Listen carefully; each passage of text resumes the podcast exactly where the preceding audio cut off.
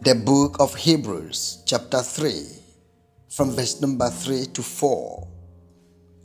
Jesus has been found worthy of greater honor than Moses, just as the builder of a house has greater honor than the house itself. Verse 4. For every house is built by someone, but God is the builder of everything.